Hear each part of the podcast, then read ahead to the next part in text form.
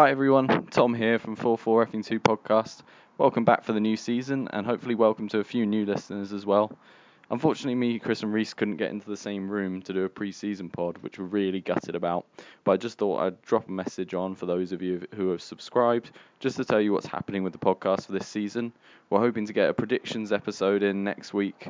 Uh, don't worry, we'll have done the predictions already, so no bias based on the first week. And we're going to examine our FPL teams and how they got on over the weekend.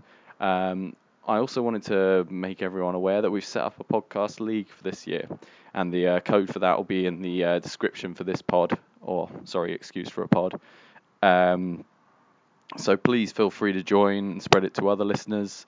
There'll be shout outs for whoever's top of the league, whoever's had the highest point score that week, and generally we'll be taking any listener questions via Twitter or any email, any of the usual channels. So uh, really excited for the new season. Hope you uh, you guys are too.